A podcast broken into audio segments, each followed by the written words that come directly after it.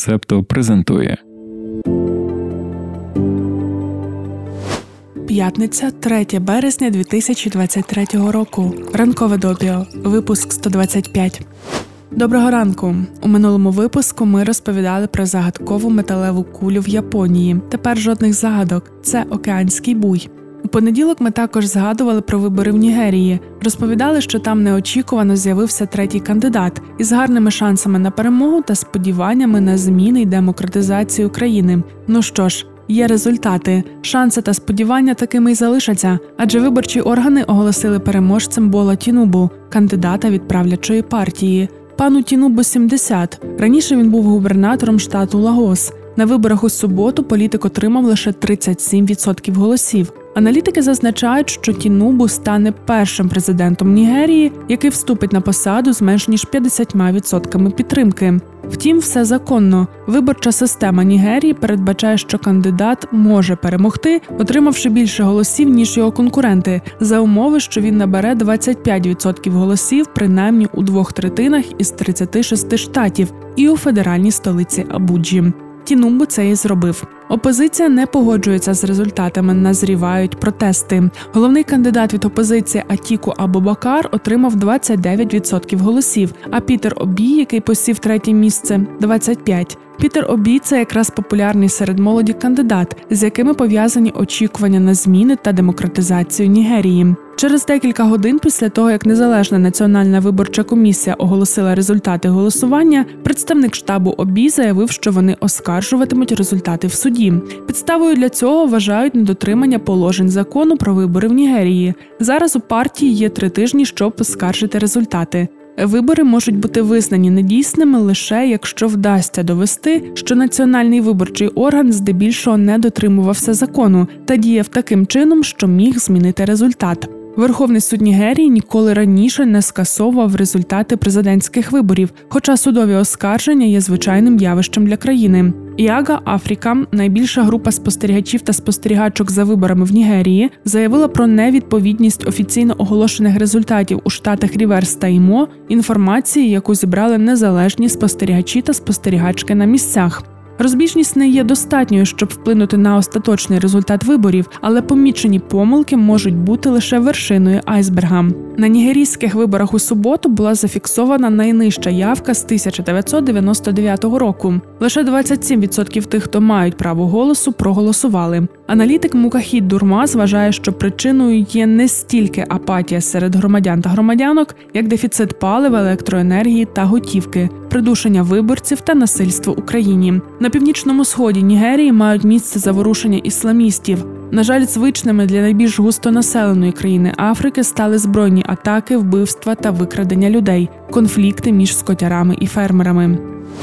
Ми продовжимо слідкувати, чим завершиться виборчо-судова епопея у Нігерії. А вже у понеділок обіцяємо тобі розповісти про причини дефіциту готівки Україні. А поки що перейдемо до сусідів Нігерії, країна Бенін. Про неї ми здається вперше згадуємо в допіо. Отож, Республіка Бенін, держава на заході Африки із населенням близько 13 мільйонів людей. Південь країни омивається Гвінейською затокою, столиця Порто-Ново. У 1960-му країна отримала незалежність від Франції, а свою назву Бенін носить з 1975 року. Раніше держава називалася Дагомея. Таку назву використовували португальські, а пізніше французькі колонізатори. В історії вже незалежного Беніну є і військовий переворот, і прагнення побудувати марксистсько-ленінську державу. Був навіть період Народної республіки Бенін. Врешті, у 1990 році народ схвалив нову конституцію, якою позбувся у назві держави Народна Республіка та відкинув марксизм-ленінізм як офіційну державну ідеологію.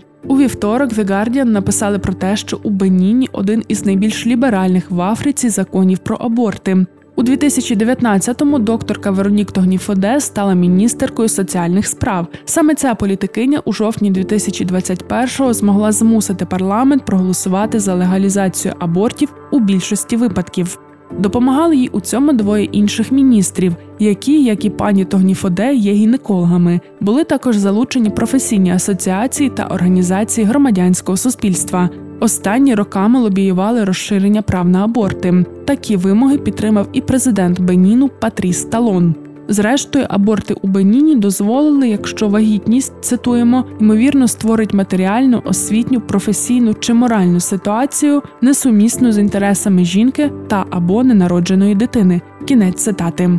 Переривати вагітність можна до 12 тижнів. В Африці на південь від Сахари станом на 2019 рік 92% жінок репродуктивного віку проживають у країнах з обмеженими правами на аборти. Лише Сан-Томе і Прінсіпі, Пармо, Замбік, Кабоверде, Туніс, Замбія та Гвінея Бісау мають такі ж ліберальні закони щодо абортів, як Бенін. Африка на південь від Сахари має найвищий у світі рівень смертності від абортів. Йдеться про 15 тисяч смертей щорічно їм можна було б запобігти. Навіть у країнах, де ліберальне регулювання абортів, жінки все ще помирають. Неурядові організації, що займаються захистом прав жінок, вважають, що про законодавчі гарантії відомо лише людям у великих містах. У регіонах, куди не доходять новини про зміни, жінки просто не знають про закони, що були прийняті для їхнього захисту. Як наслідок звертаються до послуги таємних абортів, які є небезпечними. Є ще одна причина, чому жінки можуть не користуватися своїм правом на аборт. Повернемося до Беніну. Там, як і в інших країнах Африки, культурні норми не передбачають, що жінка може дозволити собі завагітніти, а потім перервати вагітність.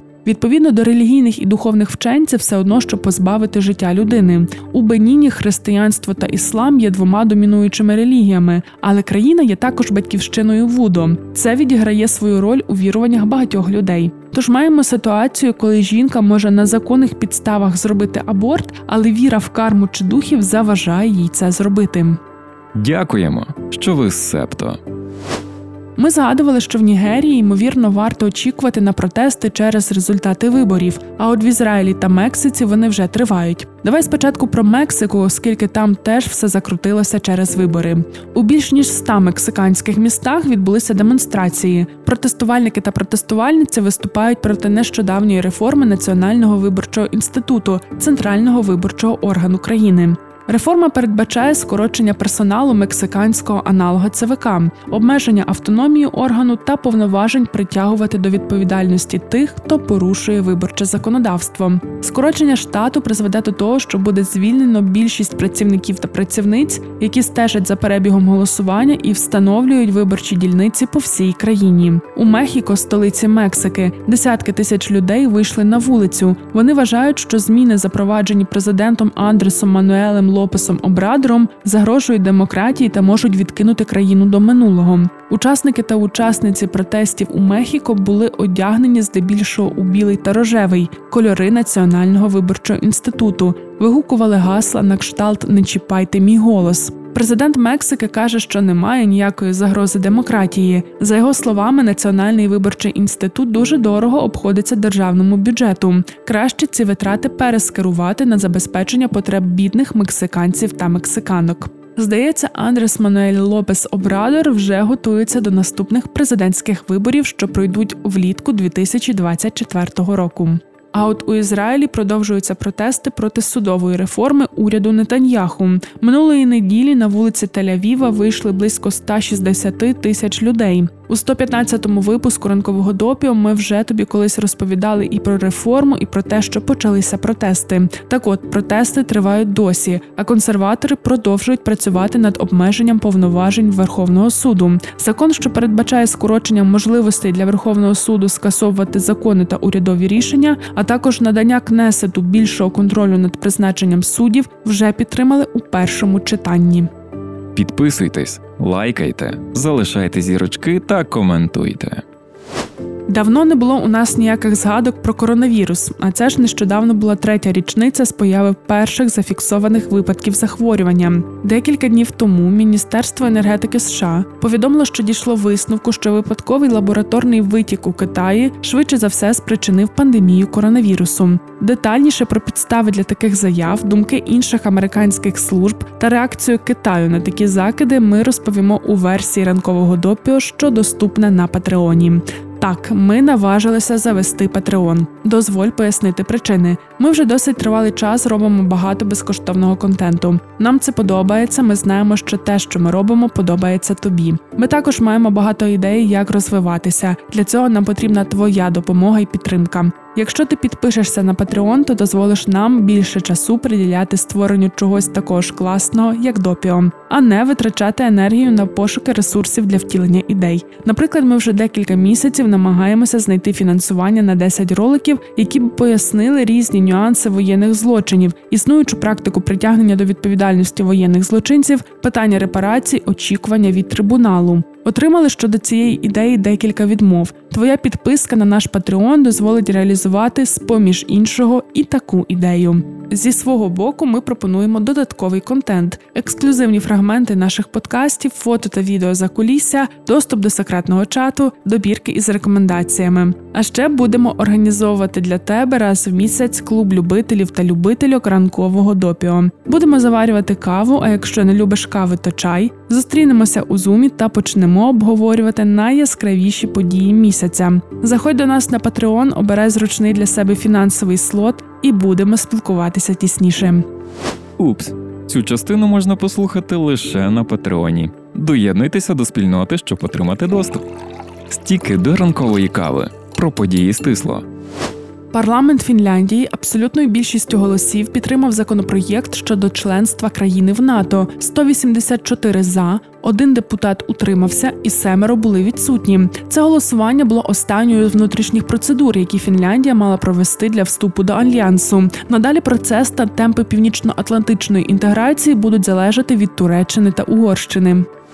Цього тижня десятки учениць в Ірані були госпіталізовані з підозрою на отруєння. Йдеться про цілу серію загадкових випадків у школах для дівчат по всій країні. За останні місяці інциденти трапились у 15 містах Ірану. Кількість постраждалих невідома, але Захра Шейхі, речниця комісії з охорони здоров'я Ірану, заявила в середу, що 800 дівчат зазнали легкого отруєння лише у місті Кум. Про смертельні випадки інформації немає. Йдеться власне про легку форму отруєння. Серед потерпілих є хлопці, але їх небагато. Переважна більшість випадків припадає на школи для дівчат. Причини отруєння залишаються невідомими. Минулого тижня генеральний прокурор Ірану Мохаммад Джафар Монтазері наказав провести розслідування та заявив, що такий спалах вказує на можливість навмисних злочинних дій. Хадік Хаемі, виконавчий директор Центру прав людини в Ірані, вважає, що отруєння є навмисним і свідчить про фанатичний, беззаконний і жорстокий менталітет, який проявляється через безвідповідальний та безпідзвітний уряд.